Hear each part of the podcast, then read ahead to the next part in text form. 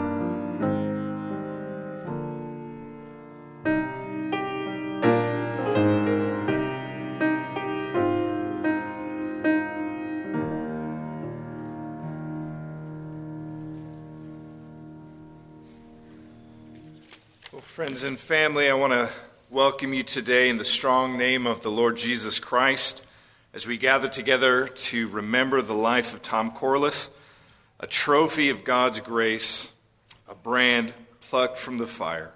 As we begin, please hear the word of God as it's read to you. Psalm 121 says, I lift up my eyes to the hills. From where does my help come? My help comes from the Lord who made heaven and earth. He will not let your foot be moved. He who keeps you will not slumber. Behold, he who keeps Israel will neither slumber nor sleep. The Lord is your keeper. The Lord is your shade on your right hand. The sun shall not strike you by day, nor the moon by night. The Lord will keep you from all evil. He will keep your life. The Lord will keep your going out and your coming in from this time forth and forevermore. There is appointed a time for everything, and there is a time for every event under heaven a time to be born and a time to die. Naked I came from my mother's womb, and naked I shall return there. The Lord gave, and the Lord has taken away. Blessed be the name of the Lord. And as for me, I know that my Redeemer lives, and at the last he will take his stand on the earth. Even after my skin is destroyed, yet from my flesh I shall see God. But when this perishable will have put on the imperishable, and this mortal will have put on immortality, then will come about the saying that is written Death is swallowed up in victory. O death, where is your victory? O death, where is your sting?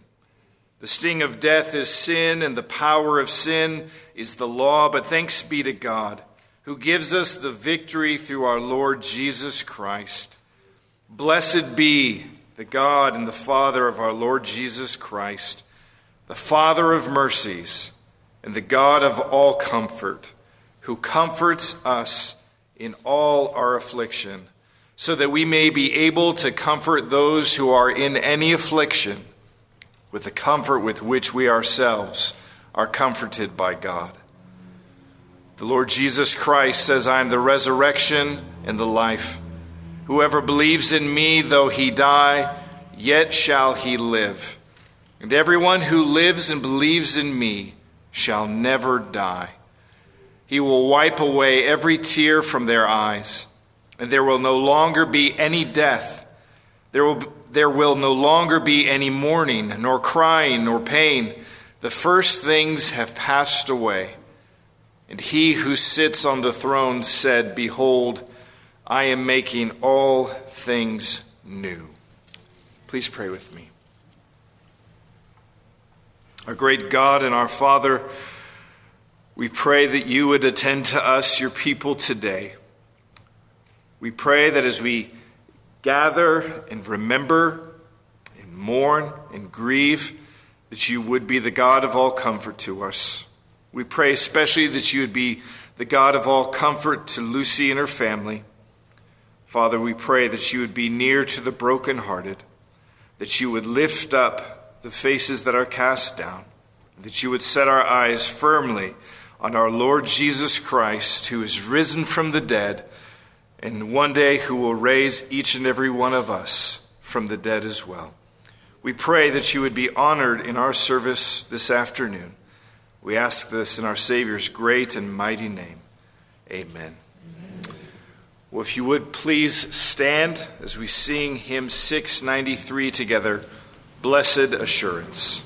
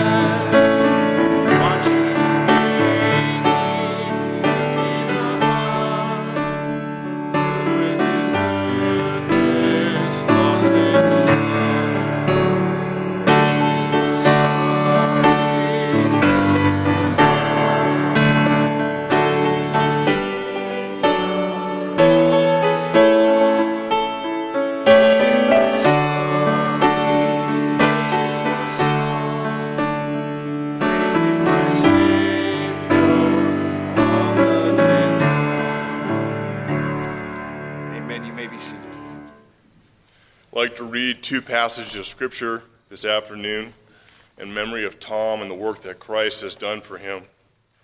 The first is Galatians 2:20. given to me by Lucy. I have been crucified with Christ. It is no longer I who live, but Christ who lives in me. In the life I now live in the flesh, I live by faith in the Son of God who loved me and gave himself for me. The second is in Romans 8 31 through 39.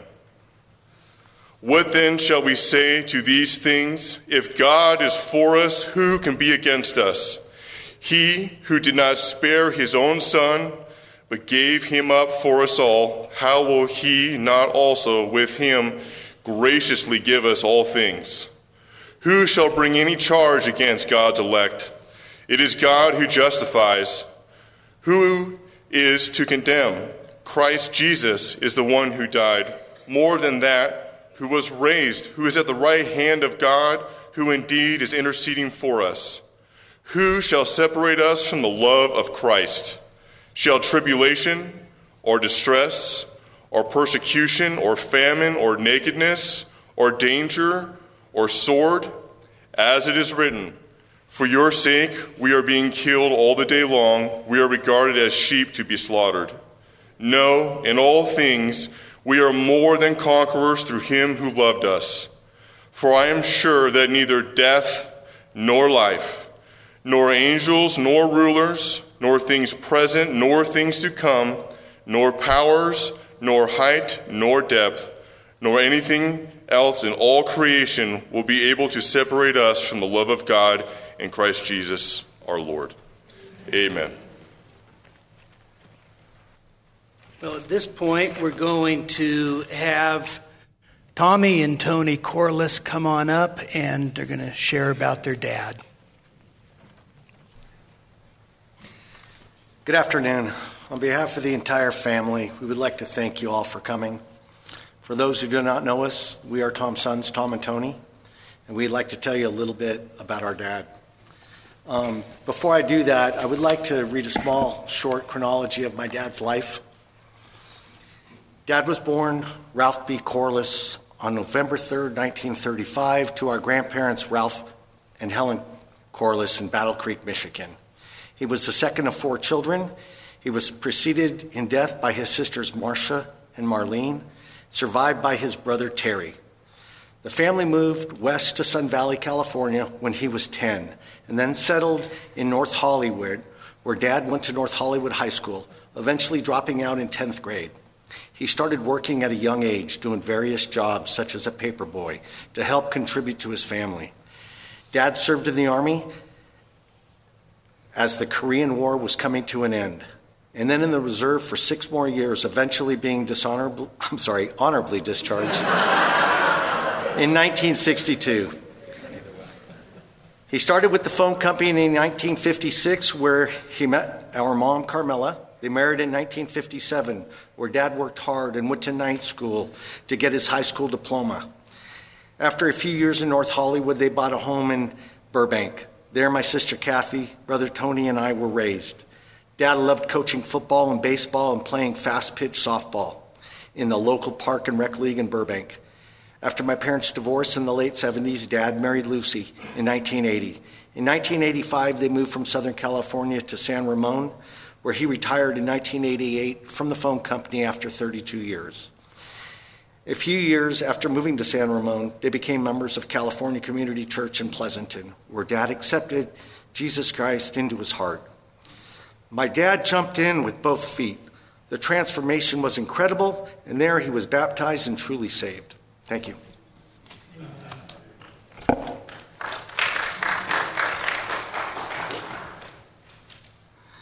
Well, you can't really describe Dad with just one word. Even though he was not a complicated man, he did hold certain values and attributes very important. His faith, sense of responsibility, and patriotism were important values to Dad. Being tough in both mind and body, possessing a strong work ethic, being competitive, and a love of the outdoors were attributes that he made, that he made sure to instill in us. Even though religion was not a big part of Dad's earlier life, later on, by God's grace, he was able to find his faith and embraced it with all of his heart. Dad made sure we knew the word, we knew the meaning of the word responsibility, and its importance in all aspects of life. Whether it was at school, making sure we did our homework and turned it in on time, or taking responsibility if we got in trouble and owning that responsibility. No matter what we did or sometimes what we didn't do, it didn't really matter. The nuns were always right. Um, playing sports, every position we played had a responsibility to the team, and he made sure we knew what those responsibilities were and that we carried them out to the best of our ability. When it came time to get a job, the lesson and responsibility was done with actions, not words. Dad took his job at the phone company very seriously. Rather than playing the corporate game, he worked his way up the ladder by dedicating himself to his job and having a strong work ethic. He wasn't always liked, but he was respected. Dad was patriotic, loved his country, and wasn't scared to show it. This was something he instilled in us in a very young age. He was never scared to voice his strong opinions, whether they were asked for or not. So, uh, I guess the apple didn't fall too far from the tree, that's for sure.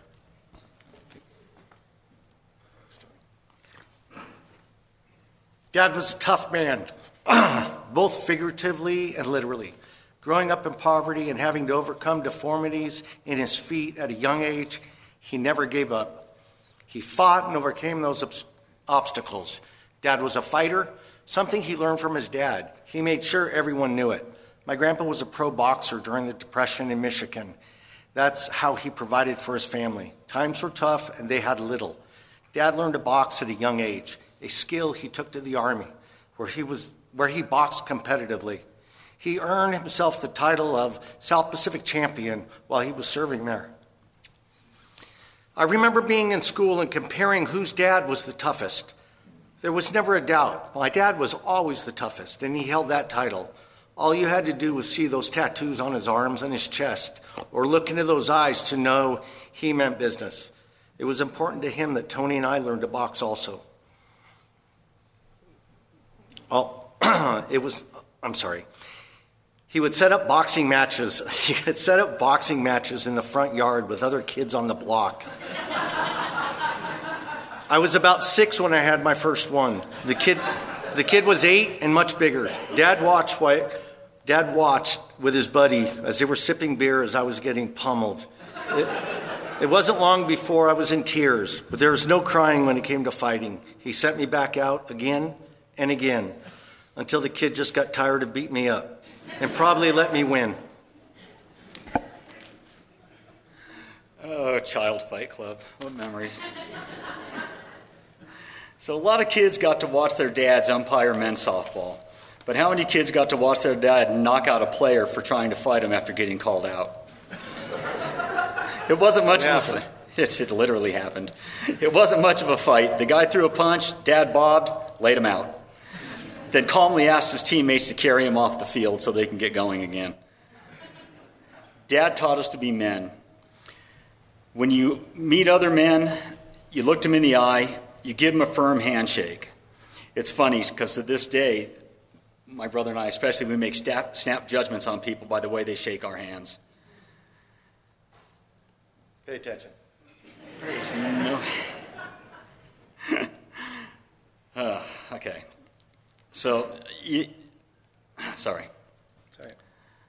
So now I know where I'm at. So you respected your elders. That was big on my dad's list of attributes. At the dinner table, you shut up and ate your food, all of it. And I took the brunt end of a lot of that one. Children should be seen and not heard. He was old school, and he was old school when it came to discipline. He disciplined with a heavy hand or strap, monogrammed wooden stick, black leather diamond belt, whatever happened to be at hands for each. we were all taught to respect our mother, do our chores, and not talk back. Finish all of our dinner, and especially, Tommy learned this one don't egg the apartment building around the corner. That was a big one. He made men out of us. Over the years, we've learned on, we've leaned on so many of these things that Dad's instilled in us. It may not always be fun, may not have always been fun, but it has helped us overcome life's challenges. Stop yelling at me. You do this my entire life. This is all you've done to me. That's what big brothers do. Dad made sure we knew the value and importance of being competitive, always trying our hardest and never giving up. All lessons we learned while playing sports and have carried with us our entire lives. No matter how hard we thought something was, we were never allowed to quit or give up.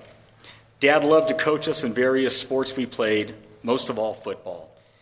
He made sure to let us know when we were playing well, and especially let us know when we weren't. All the other coaches just seemed to stay clear when Dad was coaching us when we needed to do better. He taught us that our actions, good or bad, had an effect on the rest of the team, and we had the responsibility to do our best. Perhaps the greatest passion was the love for outdoors. Dad loved hunting and fishing. Growing up, we always looked forward to our annual trips. Memorial weekend was the Lake Crowley trip with Uncle Art, Uncle Dominic, and our cousins Chris and Ted. This was serious fishing on Uncle Dominic's boat out on the lake. They taught the four of us how to fish. You put the Velveeta cheese on your hook, you cast the line, and you wait. You need to focus on the end of your rod, any little movement, and then you set your hook. After a morning on the lake, the four of us cousins would walk along the local creeks. Cricks, that's what they called it. I don't know why. It wasn't creeks. They always thought, we always thought they were two different things. We would spend all day catching trout, cleaning them, bringing them back to the cabin. We were just kids, but could only imagine but could only imagine how tough it was to deal with us. The four of us, anyways, those were memories we will always cherish. When fall came around, it was pheasant season. Without fail, Thanksgiving weekend was spent chasing pheasants up in Three Rocks, California with Gary and Joanne Manetti.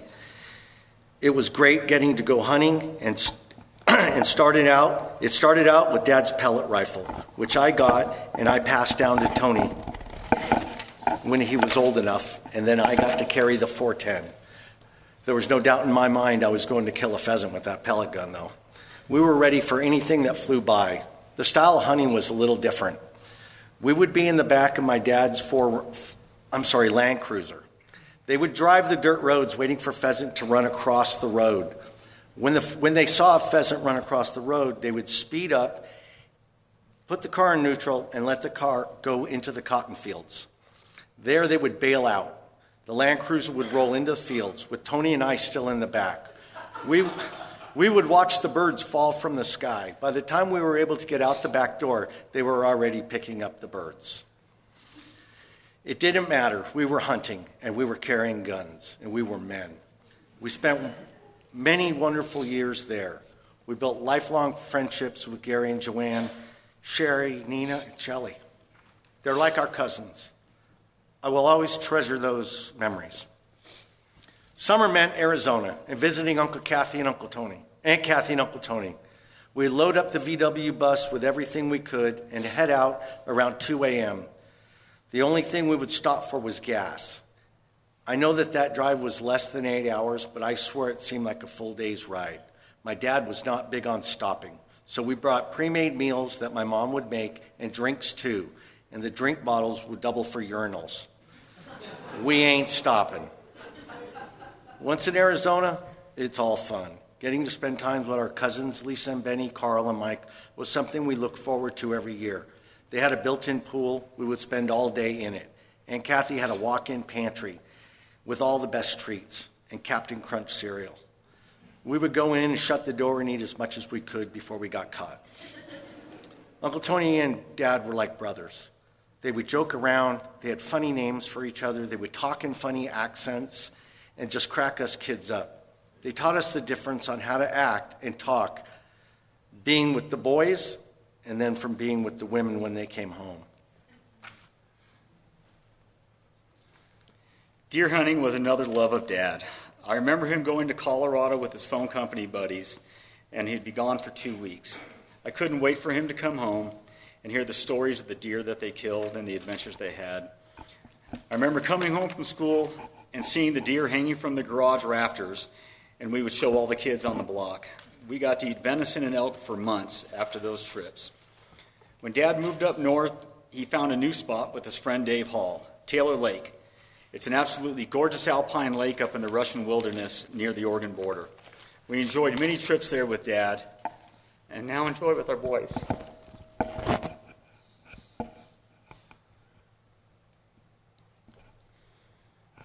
That's right. In 2008, Dad brought Tony and I to Nebraska for what it what ended up being our last hunt together. If you've been to Dad and Lucy's house, his bison and elk that he killed are are displayed there from that trip. Dad stopped hunting when he was 73, not sure why. Tony and I have made many more trips to Taylor Lake over the years with our boys.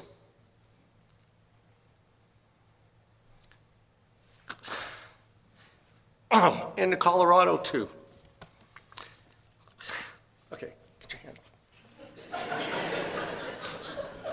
through, sp- through sports and outdoors is where we seem to learn our values that Dad thought were important. Always do your best, play hard, never give up, don't let your teammates down. Dad made sure we understood that fishing and hunting is not just about catching fish or killing animals. He never he taught us never to take the easy way. If you want to be successful, hike where no one else will go. Be tough, push through when things get difficult or uncomfortable. Be responsible, don't waste an animal, eat what you've taken. But most of all, the most important lesson of all is to enjoy the camaraderie with friends and family and cherish the lifetime bonds that we've created. Thank you.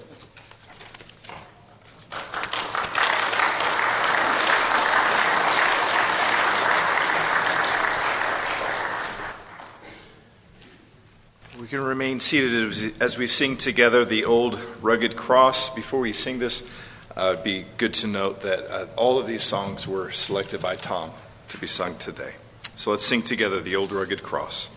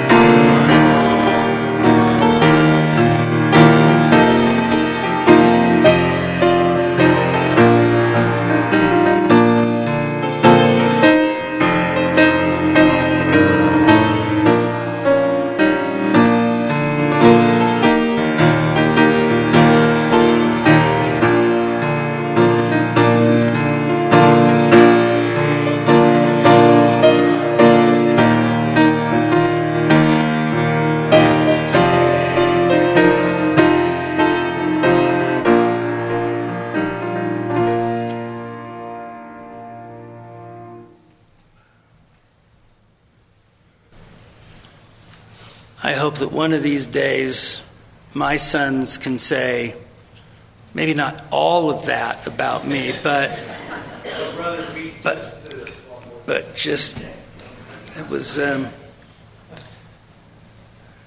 dads, remember the life that you live makes an impact on your sons. And when you die, you want to make sure they're able to stand up and say good things from the heart. Well, we're going to hear from granddaughter Christina and bonus daughter Lisa.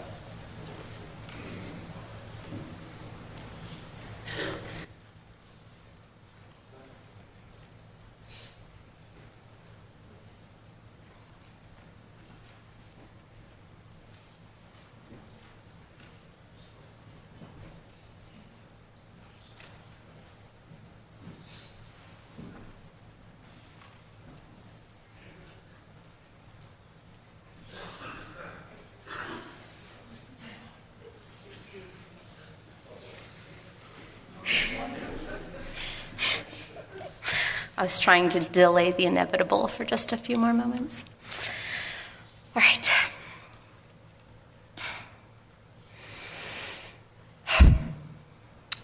Grandpa was a tough nut to crack. He was a bit ornery and more than a bit stubborn. There was his way and the wrong way. He also had a strict daily routine that had little room for large changes and surprises. So, what happens when a messy, unstructured, and frankly lost 12 year old girl who has a very different view on the world comes crashing into his life? Well, they begin to journey down a rocky path together that ultimately teaches them both to be better people. My mom and I essentially landed on his doorstep when I was 12 in the aftermath of my parents' separation. I had been uprooted from the world I knew and plunked right here in Gardnerville, Nevada. I was scared and confused, and Grandpa offered a safe place to land. He took on a guardian role for me and became an unmovable rock in the turbulent storm that was my life. I think when Grandpa saw me, he knew he could offer me more wisdom and guidance then than he could when he was raising his own daughter. I think maybe I was a redemption arc for him. Grandpa taught me a great many things about life, that's not to say I always learned the lesson that he wanted me to, but today I would like to share with you some of the things that Grandpa taught me. When I was five, he taught me that smoking makes your breath stink. And I decided I would never be a smoker. When I was eight, Grandpa taught me to stand up for myself and how to defend myself against bullies. I don't think he intended for me to punch a boy in the nose the next week at school uh, and get sent to the principal's office. I do think that he was proud, though. uh, when I was a teenager, Grandpa taught me that if I was going to get a tattoo, which I should never do, I better think long and hard about it because he regretted some of the ones that he got when he was young. As I got older, he taught me some harder concepts to grasp, like how to fundamentally disagree with someone, but still love and respect them as a person. Most importantly, he taught me that it's never too late to change. It's never too late to do better and to be better. My two favorite memories of Grandpa will always be him cleaning his guns on the living room floor as Steve, my now husband of 13 years, took me out on my first date.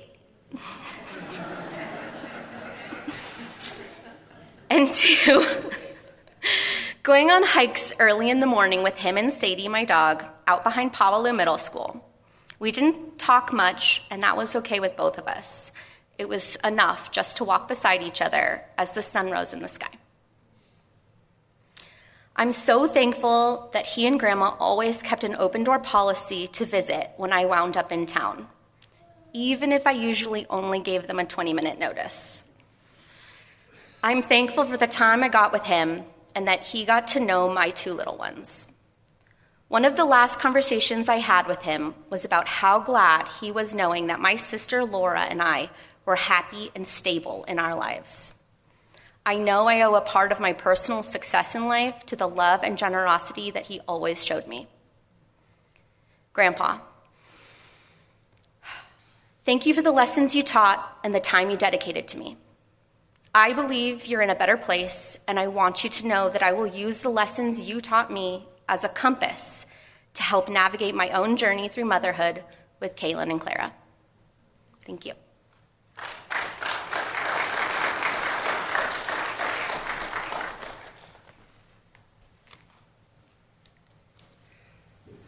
We all need these now, huh? Family, friends, and beloved church family, today we gather here to celebrate the remarkable life of Tom, a man who played a truly exceptional role in our lives. Tom's journey through life was a testament of grit, hard work, love, kindness, and devotion. As I reflect on his legacy, I can't help but marvel at the incredible impact he had on all of us. Tom was my only father figure, my bonus dad.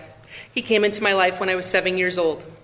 I took to calling him honey, and for the next 43 years, it stuck. It never left. He shared the responsibility of nurturing and guiding a precocious child, but honestly, being in trouble was my standard. I also found a way to be the center of attention through my antics. It wasn't always easy, but Honey's tough love, always turned to kindness and unconditional love, even during the most challenging of times. I am forever grateful that I could call him for advice or direction or for a true do- dose of reality.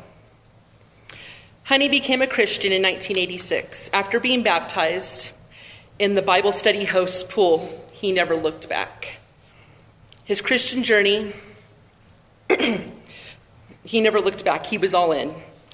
In his Christian journey, Honey's principles continue to inspire me.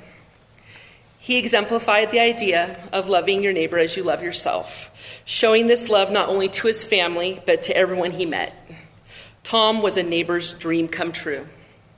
He would go to great lengths to assist those in need, whether it meant shoveling snow from sidewalks, doing electrical work for someone renovating their home, or helping somebody going through a tough time, even due to poor decisions. His willingness to help showcased his character. He was proactive, a person unafraid to take action. He was a true doer. Honey was a man of strong principles and had a deep respect for hard work and determination. He would definitely not let a moment go unnoticed when I achieved something notable. As I got older, I appreciated his opinion and his advice so much, and for that matter, his attention to detail when he cleaned the house, making his hot salsa, and even that he used a set of encyclopedias for probably five years ago. He was old school, and that worked for him, and he never wavered.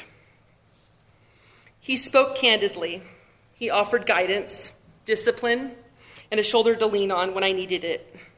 It wasn't until much later I truly appreciated all of his advice and life lessons he shared realizing that each of them was a valuable lesson in its own. Uh, much like God loves his children without merit, despite our inequities, he loved me unconditionally when he didn't have to. Tom's walk with Christ was an instrumental part of his life, and his church family in Nevada held a special place in his heart. He was a strong willed man who never complained or hinted if something was wrong. Instead, he faced life's challenges with conviction and prayer. His faith was not only a belief, but a way of life that influenced every decision he made and, a person, and every person he touched. As we celebrate Tom's life today, let us remember the incredible love of a father that he embodied, his willingness to be the first man on the scene in any situation, his love of Jesus, and his love of America and its founding traditions. His legacy will live on through the lessons he taught us, the humanity he shared, and the love he gave to each of us. So after Tom passed away, I was sitting um, in his chair in the afternoon, and I was looking at his Bible on the side table there, and I was flimming through the pages. And there was a piece of paper that was in his Bible that was very worn, and uh, it struck me pretty profoundly, so I wanted to share it with you guys as I conclude. It said, Christianity is an intimate, growing relationship with the person of Jesus Christ. He is not, repeat, he is not a set of doctrines to believe, habits to practice, or sins to avoid. Every activity God commands is intended to enhance his love relationship with his people. God designed worship for us to see him in his glory and to respond appropriately. For many have degenerated into religion, one more meeting to attend out of habit. God established the sacrificial system so that we, his people, could express our love to him, but we often dismiss our gifts to our Lord into futile attempts to appease him and to pacify our guilty conscience. God gave us prayer so we could have a conversation with him, but we often distort this by saying prayers and hurrying off without, without ever listening to what our Father's heart has to say. Religious activity apart from fellowship with God is an empty ritual. It is possible to pray, attend a worship service, give offerings, and not experience the presence of God. Don't settle for anything less than a vital personal relationship with Jesus Christ. Thank you guys for all coming today.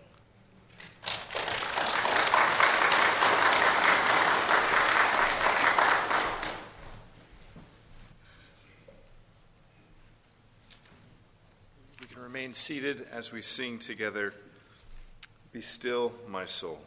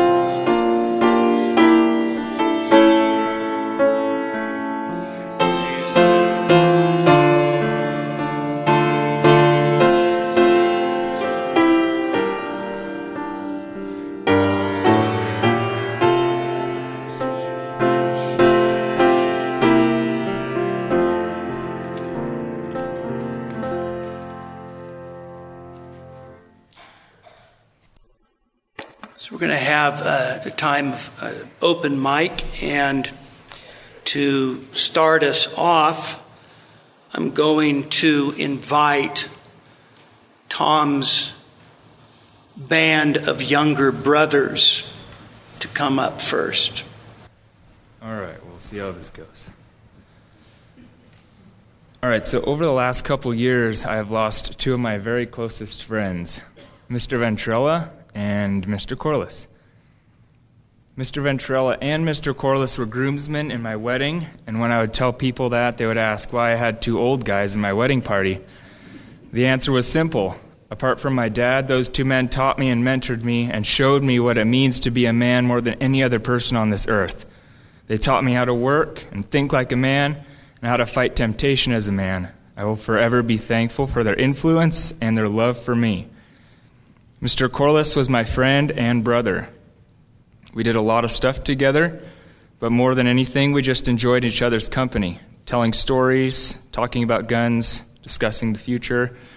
For many years, every Monday evening, the Corlisses would invite me to come over for dinner. It got to a point that if I didn't show up on a given week, their dog LT, little turd, would get depressed.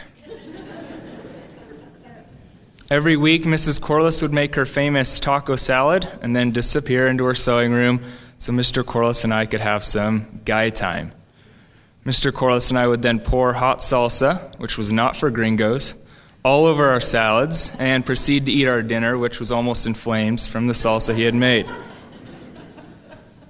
He would ask about work, school, girl, my girl, then we'd wrap up the conversation by talking again about guns or hunting. Mr. Corliss and I were soulmates, and especially when it came to guns. In fact, he even loaned me $20,000 to buy guns. True story. We need more men like Mr. Corliss and Mr. Ventrella who are willing to take young men like me, my brother, my other brother here, under their arm to teach them what it looks like to fight in this battle of life. And I think one way that God uses the death of a loved one is to help us long for heaven even more. I'm thankful that I get to see Mr. Corliss again, and I look forward to the day when I get to worship alongside him at the feet of our Savior. Thank you.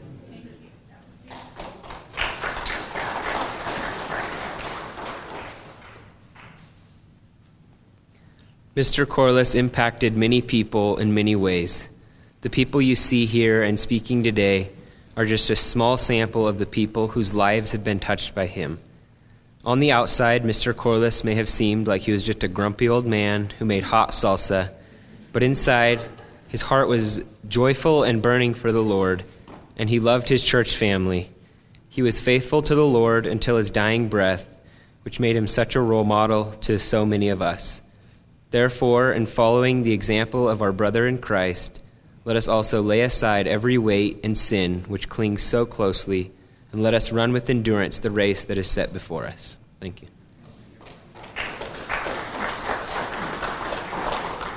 Um, kind of as you've already heard, uh, Mr. Corliss had a big impact on all the young men, some of which you see sitting over there as well. Um, and especially for me and my twin brother, uh, he was just always a consistent figure in our lives. And uh, growing up, I was already planning on mentioning this. The one thing uh, I remember is his crushing handshake.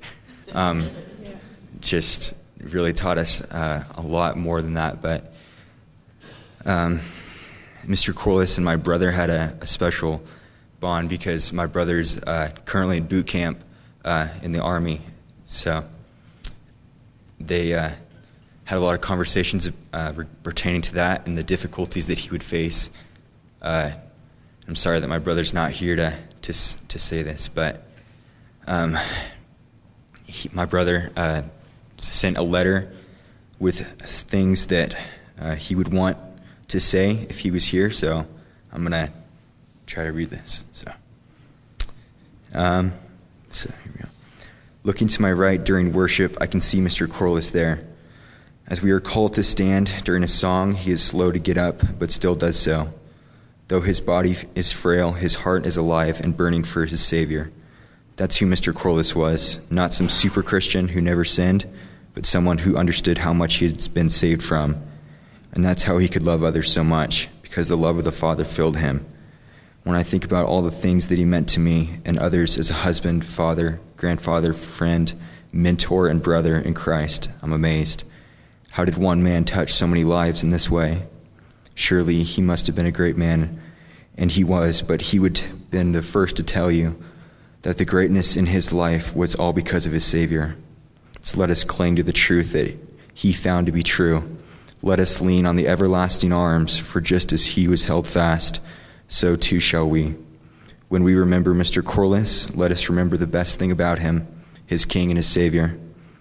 The book of Hebrews, chapter 12 says, Therefore, since we are surrounded by so great a cloud of witnesses, let us also lay aside every weight and sin which clings so closely, and let us run with endurance the race that is set before us. So, brothers and sisters, don't let his life's theme dissipate, but rather let it stir us on towards our Savior's presence, where we will one day hear, as Mr. Corliss has, Well done, good and faithful one. Thank you.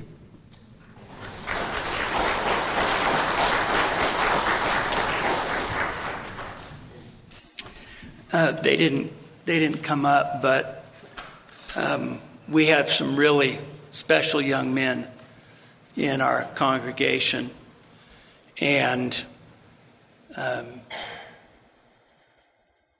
at the end of Tom's life, some of those young men sitting over there were there every night to put him to bed, and um, you can tell a lot about a person by the friends that he keeps. And all of, all of Tom's friends were like 20 years old. right. So we're going to open the mic. And so I know, um, go ahead. And then um, if you want to say something, just line up over here. And uh, if you could keep it uh, to a reasonable amount of time, it is Tom Corliss we're talking about. So I, I realize things can get out of hand my uncle Terry, uh, Dad's brother, wasn't able to make it. His son and and and daughter-in-law are here in person, and so my uncle sent me a a little note he wanted to read. Uh, he wanted me to read for him. Uh, he says, "I'm sorry I'm, I'm unable to be here in person to speak to you about my brother, but I hope you know I'm here in spirit to celebrate his passing into his new life." Time passes very quickly in our lives, and at a certain time, you start to remember more of your past and try to hold on to those memories. My brother and I grew up in a time in an area when life was tough and you had to fight for yourselves. Tom's character was shaped in so many different ways because of our neighborhood and our upbringing. His strong will, his quick mindedness, adventurous outdoorsman personality gave him his character.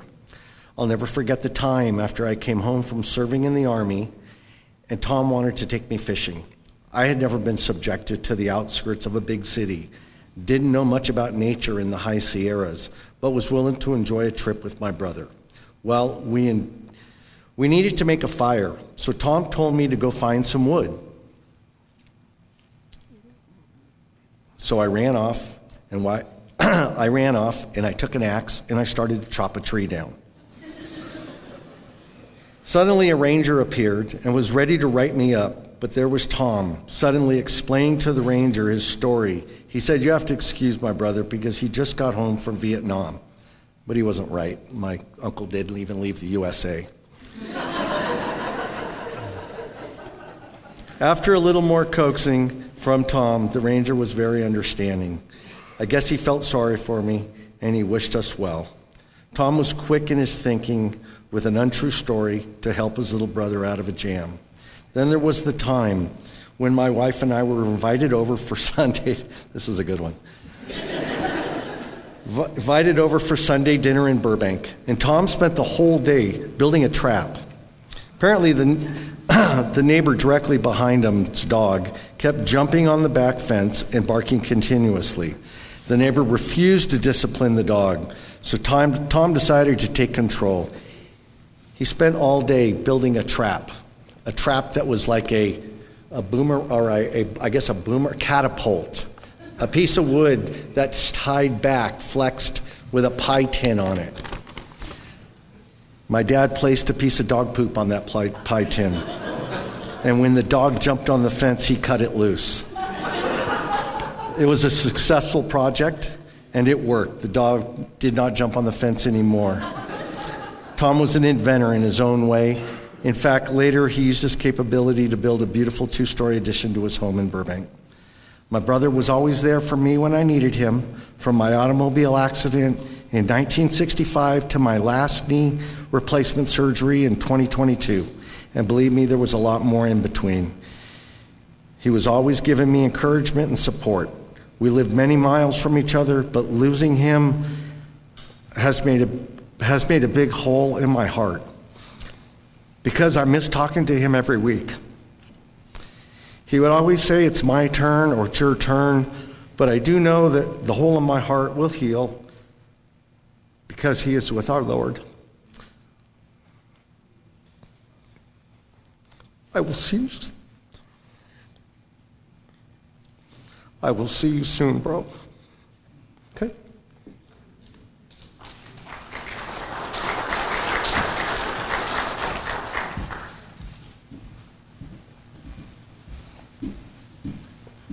My name's Eric Goodat. Uh, Tom and always call good to see a neighbor. We live down the street from Tom and Lucy, and a number of good memories of Tom. Always seen him walk through the neighborhood, but uh, the one that struck me the most was his compassion. Is the time I spent in the hospital, Tom was always there.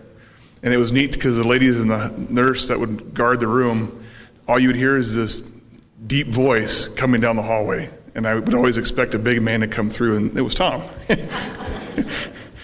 but there was always a sense of peace with Tom. And it meant, a lot, it meant the world to me, him coming to spend time with me. Thank you for your father and your grandfather, great grandfather, because he was a very kind man, but very firm man, and it meant the world to me. And good funny story with him was uh, we are going to go get our CCW. And so we all went up to go shooting this years ago. It's my late 20s. And uh, we all set up, and I pull out my little pocket 380, because that's what I was going to use for the summertime to carry. And Tom goes, hmm. And he pulls out his 1911 45, and he goes, Really? That's all you got? And we were laughing because big guy my size and little guy his size, sitting side by side, and he had the big one, I had the little one. And he knew where to put that round every single time. But uh, Tom was a good man, a big encourager. And when I appreciated talking with him at the end, he said, I'll see you soon. And there was no fear in his voice at all because he knew where he was going. And there's a great sense of peace. We love you.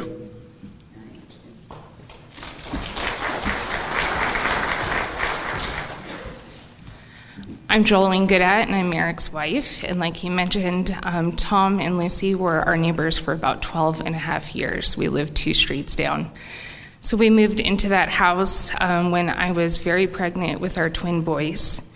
And so, just a wonderful memory I have being at that time a young wife and a young mom is I would load my twin boys into their double stroller and go visit Tom and Lucy for the afternoon. So at that time, Lucy's dad was still alive. So she would be across the street um, helping her dad and prepping food and stuff like that. And Tom would just be sitting in his chair, and uh, the twins would be toddling around the living room. He'd make them popcorn and give them other snacks. And it's just a wonderful memory I have. And I'm thankful that before he passed, I was able to tell him what his friendship meant to me.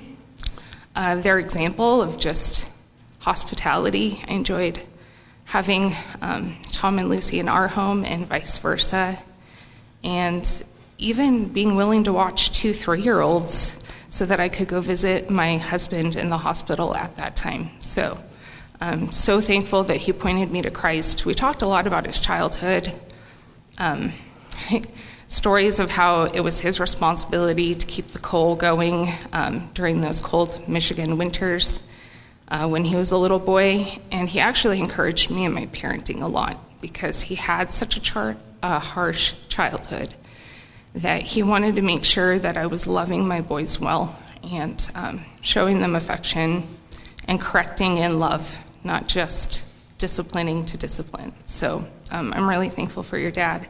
And my boys wanted to say a few words too. Hi, my name's Abraham, and um, that's my mom and dad. And Tom Corliss was like a grandpa to me. So one day, my mom told me we couldn't visit him because he was spending time with his family and it was his last days. And uh, I was like, I'll write a letter to him, and it turns out the next morning he passed away. And this is my letter to him. Dear Mr. Corliss, I miss you, but I know you are in a better place. But that does not make it easy. I'm very happy that you have your legs back. You can eat spicy salsa and have your whiskey. I will miss you, but I will see you very soon. You pointed me to Christ. You are a grandpa to me. And I hope you can forgive me for not writing sooner. Sincerely, Abraham.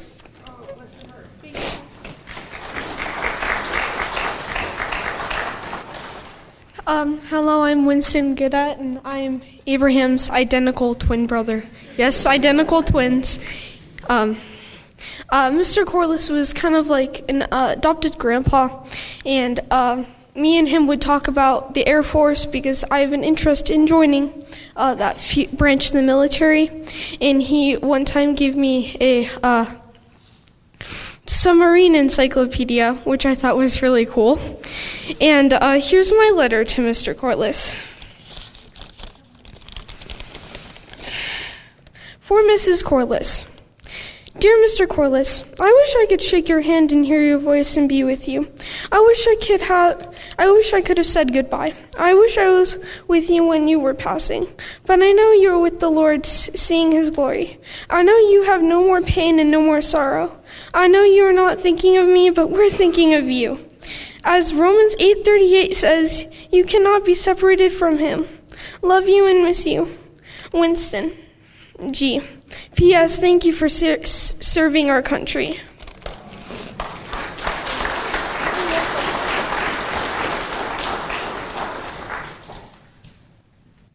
Well, my name's Eric, and this is my wife, Cass, and uh, we worshiped alongside Tom and Lucy for many, many years. We sat next to them. We sang songs to our Savior every Sunday and I'm going to greatly miss that. The scripture says that there's a friend that sticks closer than a brother, and that's what was Tom was. He was a loyal brother in Christ, and he had his quirks, especially during worship. He would about when he thought Pastor Brian should be done with the sermon, he would zip his Bible like super loud. Brian didn't fall for it at all. I loved worshiping and singing with Tom. Regularly, he would be lifting his hands to worship the Savior that rescued him. We loved praying with Tom. We would go over, to his house, and without fail, I would ask, Do you want to pray? And he would say, Yes. And to hear his, uh, his heart for his Savior and the love that he had for the one that rescued him from the pit of hell. It was just priceless. And it built my, built my faith up, and um, I'll miss him greatly.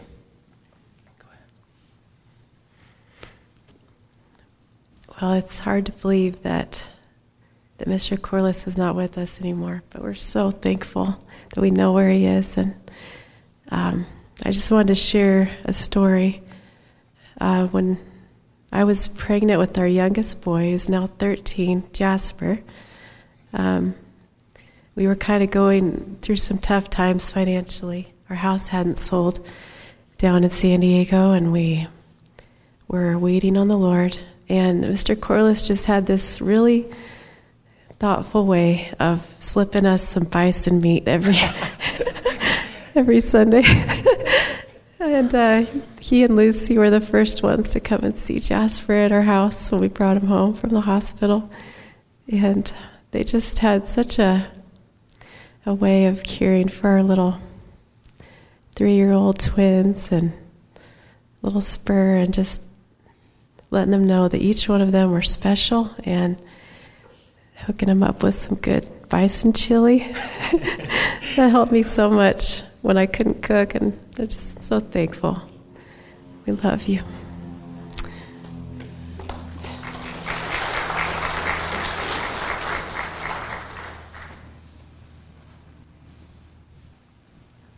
Well, good afternoon. I'm Nathan Weller, and I wanted to just uh, share the memory from a dad's perspective and um, had my boys kind of adopted by Tom and Lucy and and uh, well the girls too by Lucy but uh, but with Tom investing his life in my boys uh, from from a dad's perspective I, I don't know how you get something like that. I mean, it is a huge blessing of the Lord to have somebody that's just willing to take your boys on and just love them and and teach them from a godly perspective as Tom did. And so I'm really grateful for that uh, that investment that he made as well as all the contraband. He was always slipping magazines into church to pass off to them or brown paper bags full of hmm, who knows what was in those, but uh, but it was definitely hot stuff. So um, so we were so blessed, so blessed by uh, by Tom, and so grateful for the the investment that uh, that he made. And if you've got gray hair, you better be pouring your life into younger people. And if you're younger and you don't have that many gray hairs, look for somebody that does and uh, encourage them and and uh, live life together. So Thank you.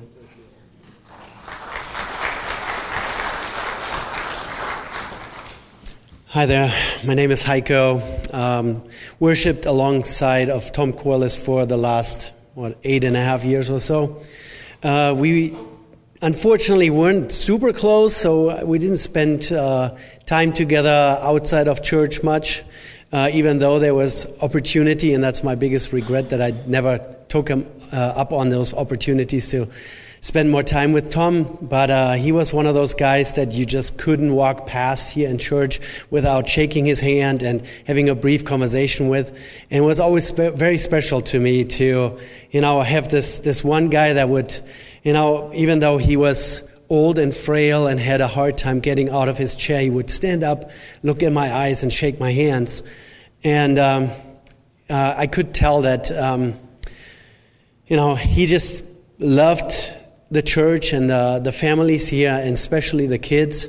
Even my young boys uh, that are now um, 12 and 8, they always went over and shook his hands and, you know, had to look into his eyes, not look somewhere else when you're shaking someone's hand.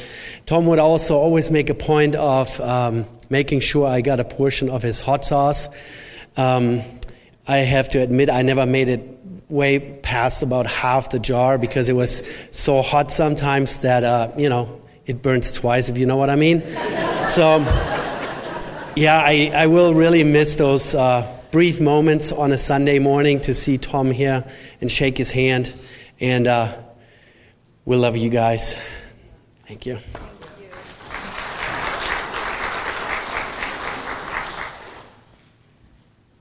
Hi, um, I'm Tom's granddaughter, Janie. Um, I'm probably best regarded as his uh, crazy granddaughter from LA. Um, I tend to word vomit and I did not prepare anything, so forgive me. Um, I just wanted to come up here on behalf of my, my family and my cousins and say that there's a lot, you know, um, we're grateful for for our pop. Um, there was a lot of distance between me and my papa, which was something that I was very sad about. Um, but nonetheless, he always acknowledged everything. Sorry. Because it's hard to word vomit when you're crying. Um, he always acknowledged everything from every birthday and Christmas, you know, graduations, and even me getting my first job. But I think what we were the most grateful for with my papa was giving us the role models that we have, like our like our parents, and raising them, and instilling so much into the people that raised us. So. I just wanted to say that on behalf of all the cousins, you know, we're all so grateful that Papa was able to give you us and to pass along everything that he taught you, for better or for worse. Thank you.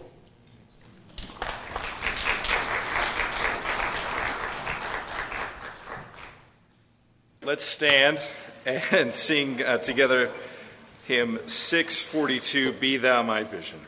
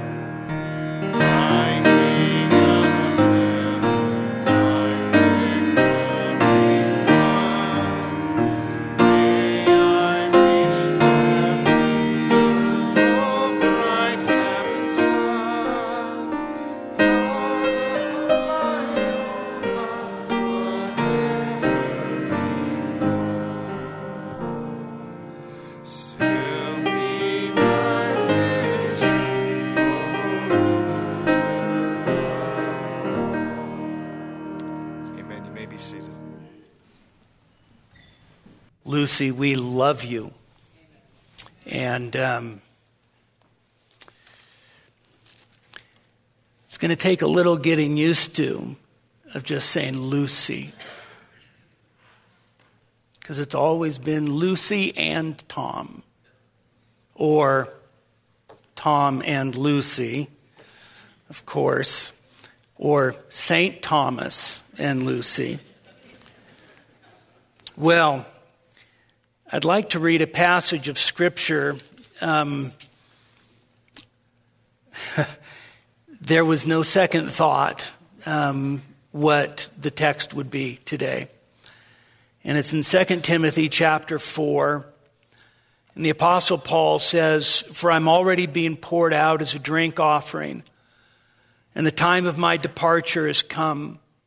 I have fought the good fight, I've finished the course. I've kept the faith. In the future, there's laid up for me the crown of righteousness, which the Lord, the righteous judge, will award to me on that day, not only to me, but also to all who have loved his appearing. Well, if there's anything that has come through again and again and again, is that Tom was tough. He was a soldier. Tom was a man's man. Some of you will remember that we were having 110 mile an hour gusts through the valley, and he decided that since the rain gutter was banging and was in danger of coming off, which it seemed to me that you could put it back on after the storm, Tom gets up on the ladder, and of course, he's blown over, and then he drags himself into the house and does SOS uh, on, on his uh, flashlight. And he, the first Sunday he came rolling into church, I said, Tom, what were you thinking? And of course, he looked at me like I was a total idiot. And he said, Well, who else was going to get up there and fix it? And that was Tom. But Tom also had a heart of gold, ministering to the kids in his neighborhood, fixing their bikes and ministering to the elderly. And Tom, for all of his, for all of his toughness, for all of his stubbornness, for all of his orneriness, Tom loved the Lord Jesus Christ. And I just recently went back over his, his uh, membership form and just was so blessed to go back and to read the story of you and the kids attending church, and then Tom going the next week and experiencing the love of God and asking Christ to be his Lord and his Savior and then professing that faith in the waters of baptism. And it's been mentioned that, that, that once the Lord laid hold of Tom, there was no looking back.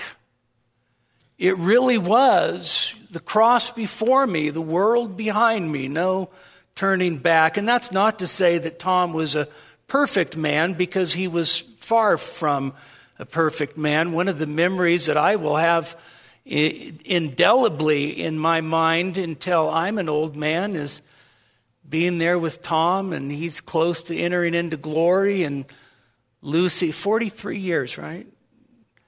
Lucy walked up to him and she says I love you old man. It's been 43 amazing years. Well at least they've been interesting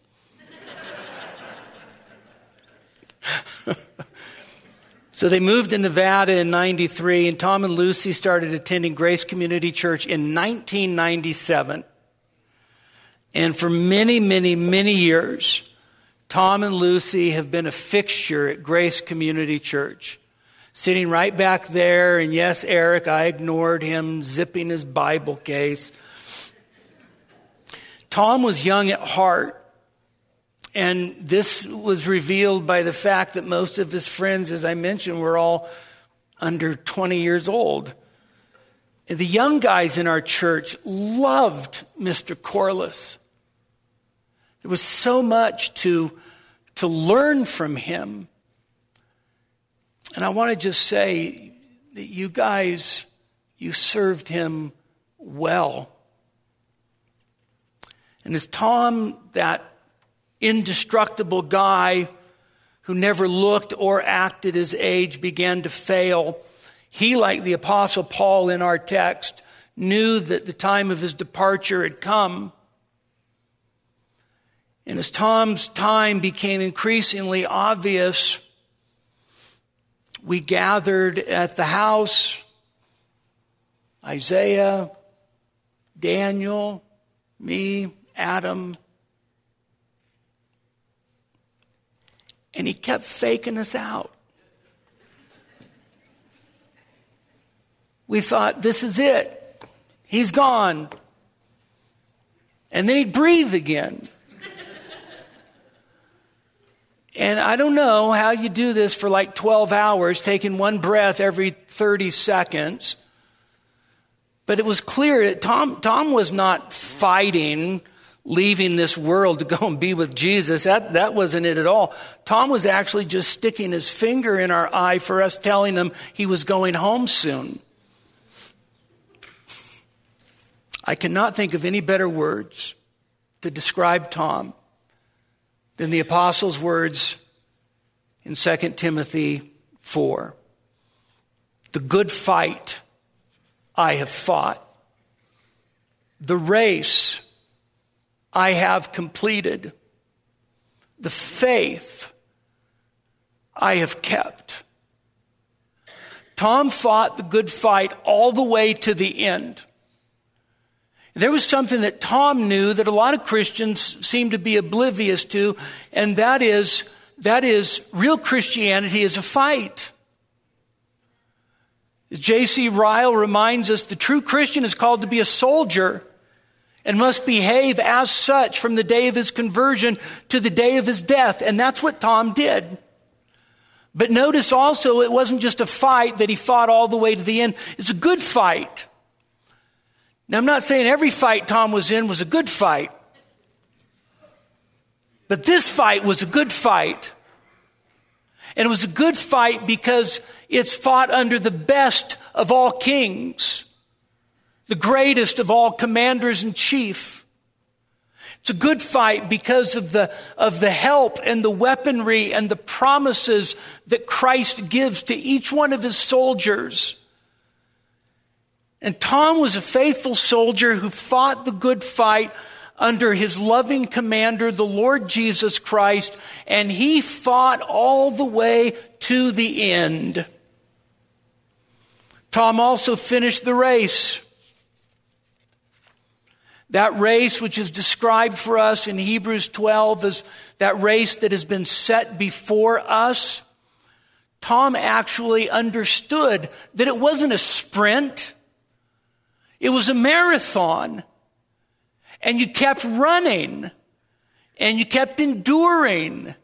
And you kept your focus on the Lord Jesus Christ. That very same text tells us fixing our eyes on Jesus, the author and perfecter of our faith.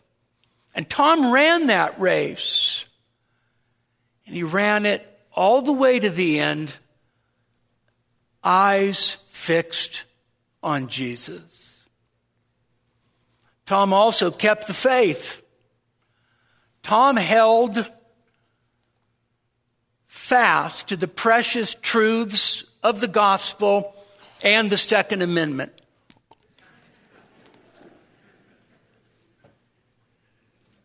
Tom loved his Bible. He loved the gospel. He loved the truth. And he loved God's people. He kept the faith all the way to the end. The church gathered at Tom and Lucy's for what we call an evensong. We gather on the outside and Tom and Lucy were on the inside. Windows were open. Tom, at this point, was weak. And the church gathered to sing. And I was up on the porch and I could see right through the window screen. And what I saw was a man who was on the verge of death, mouthing the words of the hymns that he's loved for many years, tears streaming down his face as he sang, mouthed those words of praise to his Savior. It was an overwhelming experience. And I thought to myself, he's almost home. He's so close to crossing the finish line. But make no mistake about it, Tom Corliss didn't finish, didn't cross the finish line because he was some sort of spectacular soldier for Jesus. Tom crossed the finish line because Jesus held Tom and held him fast all the way to the end. And Tom would have said the same thing. So, what a testimony. If you call yourself a Christian, you need to remember, you need to think about fighting every single round of the fight. If you're a Christian, you have to, you have to think about not walking off the battlefield until the last enemy has been defeated. As a Christian, you need to think about the race that's set before you and be absolutely determined by the grace of God to keep running until you hit that finish line. You need to think about holding fast to the faith, not swerving to the right or the left, and being absolutely resolved in your heart that I will not let go because I can't let go. If you're a Christian, you need to think about your end. Solomon tells us that it's better to go to a funeral than to a party because this is the end for every man, and the living need to take it to heart.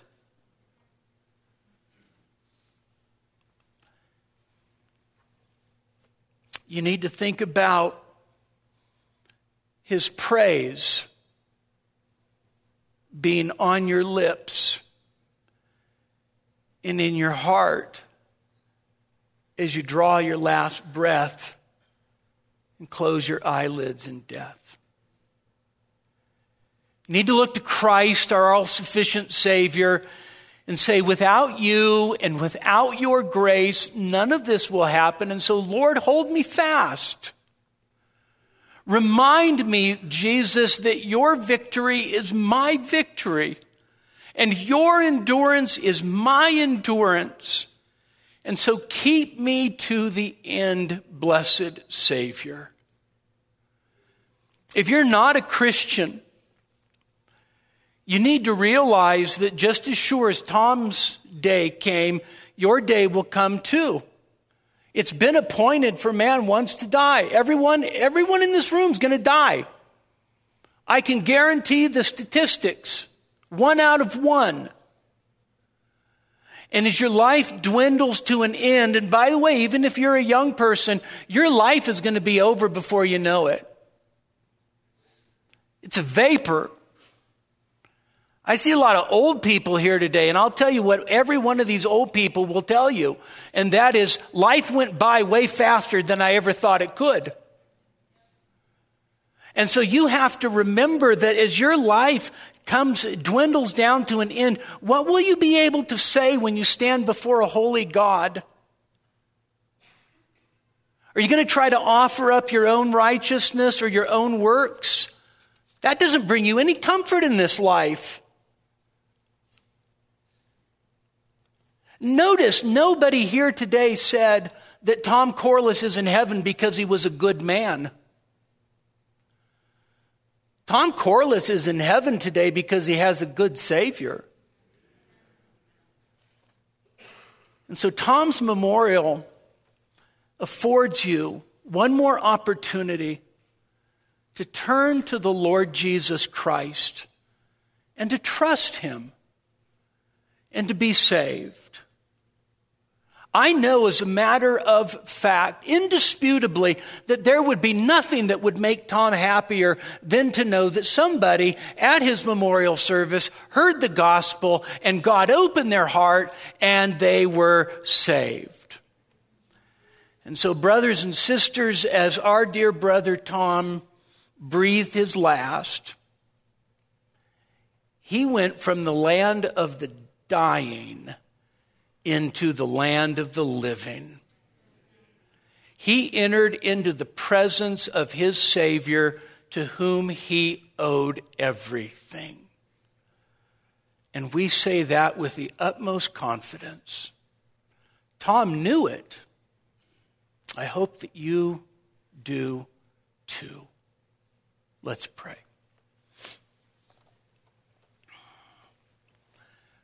Our Father and our God, how we thank you for the life of Tom Corliss. And Lord, we, we thank you for all the interesting things and all the funny stories. And we, we thank you for the, the character that Tom was.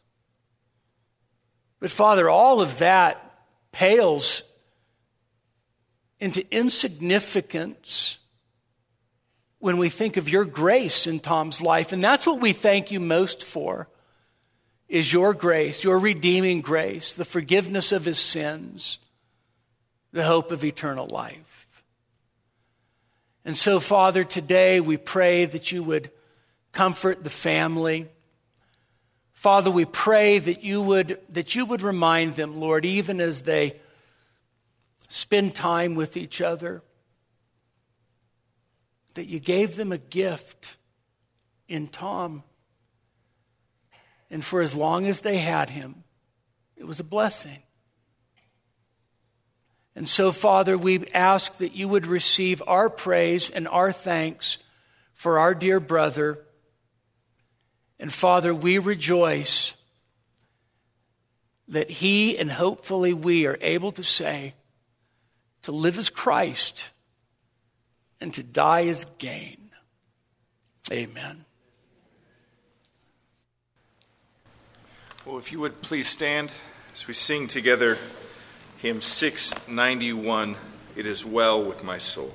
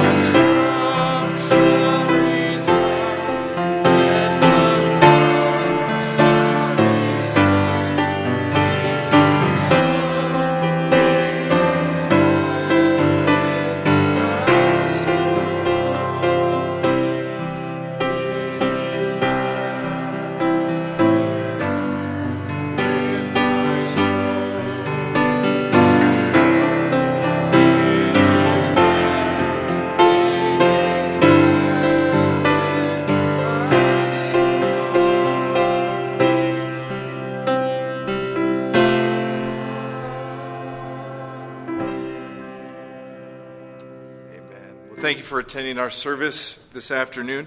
There will be a light reception in the foyer after the service.